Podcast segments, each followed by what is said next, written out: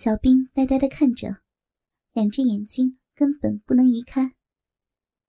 欲火被燃起了，小兵的目光开始充满着贪欲，他开始肆意地沿着他那平坦的腹部慢慢地向下移动着。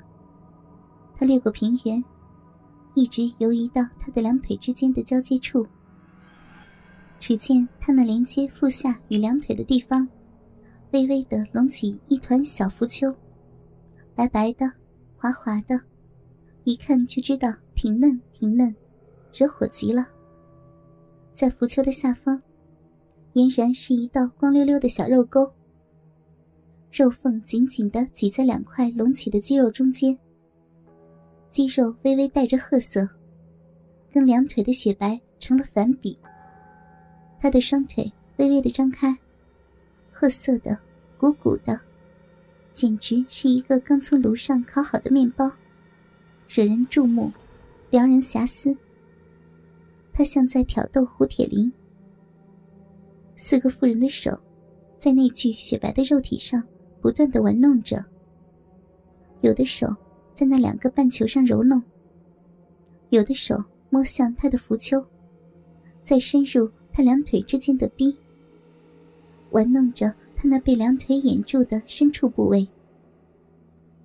三十岁左右的裸体的女人像是无法承受姐妹们的抚弄，她满脸绯红，身体不断地在扭动，口中发出一声声靡靡的声音。这就是女人，这就是以前自己不断意淫的女人。小兵两眼发直，看着眼前那淫秽的场面，两只脚不知不觉地向着那具雪白的肉体移过去。女人们嘻嘻哈哈地笑着，引着小兵向山洞的深处挪去。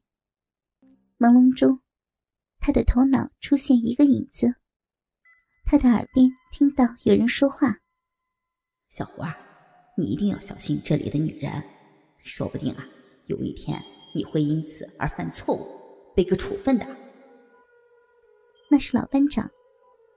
当时，老班长正笑眯眯地看着眼前这个女人心目中的白马王子型的部下，用一种促狭的目光，笑眯眯地看着他。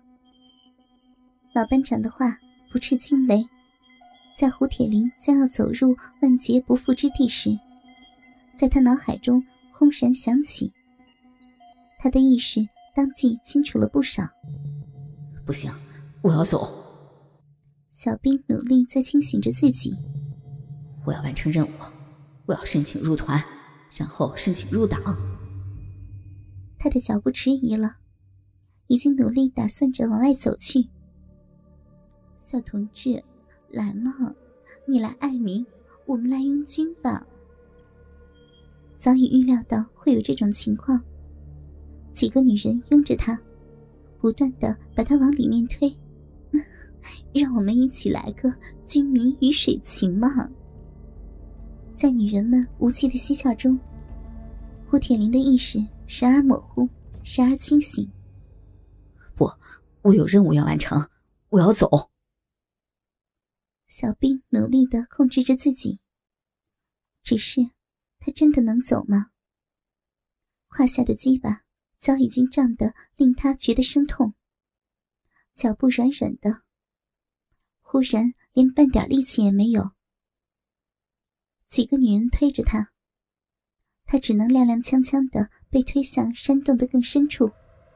在山洞的更深处有绳索，地上还有规则地打上了木桩，一眼看去就知道是一个早已经被处心积累的现场。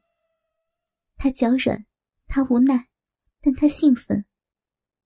四处弥漫的气味，胯下的大鸡巴，令他情不自主地升起亲近那些女人的冲动。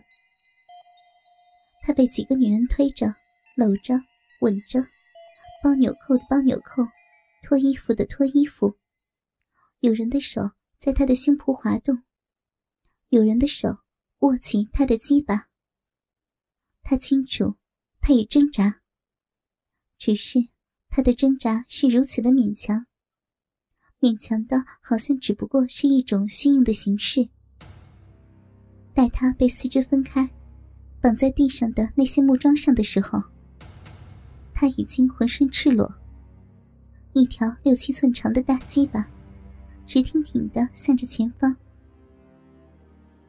军队的纪律虽然还在他的脑子中时时在催促着他离开，但浑身的火烫却分明让他想着那些女人。他无奈，只好闭上了眼睛。我说小兄弟啊，想不到你竟有一个这么大的哥哥呢。那女人笑眯眯地看着他，有点粗糙的手仍然不停地在他的鸡巴上套弄着。你看呀，我的小妹妹已经流眼泪了，你再不安慰她，她就要哭了呢。一边说着，她的手一边摸进自己的两腿中间去，时而在深褐色的臂上抚摸，时而让手指在自己那早已湿淋淋的小臂中出没。你看呀，你这小弟弟那么的作怪，你能走得出去吗？另一个看样子已经过了三十的女人也蹲了下来，两只雪白的手不断地在小兵的乳头上抚摸着。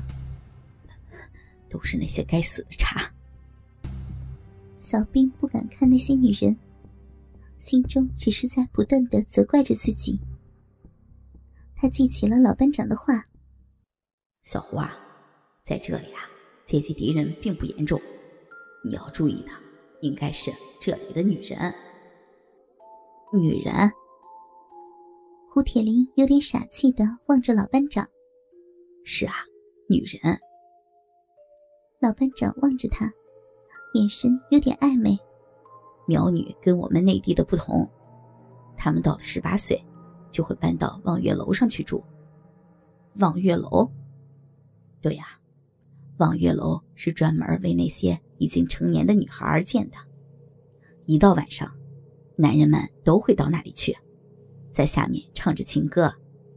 只要望月楼上的姑娘喜欢，他们就会把楼门打开，让他们进去，大家一起睡上一个晚上。一个女人就算是嫁了人，也可以找别的男人开心的。啊，那她的丈夫不管吗？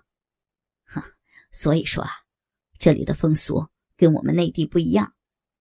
这里的女人就算是结了婚，但要是看上了别的男人，谁都可以随时到她的闺房去。到时她会把男人的鞋子摆在卧室的门口，她的丈夫就不会进去，要等到那男人走了之后，她才能进去。哦。小兵不再说什么，只觉得自己的心在砰砰地乱跳着。好一会儿，他突然问道，那班长，你有没有去过那里啊？老班长没有回答，但胡铁林分明看出他的眼神有点暧昧，而且突然有一道亮光。呃，不要！胡铁林突然觉得自己那早已充血的鸡巴传来一阵令他根本没有试过的刺激，滑溜溜的，暖暖的，但那清爽却令他觉得无法忍受。他忍不住的睁开了眼睛。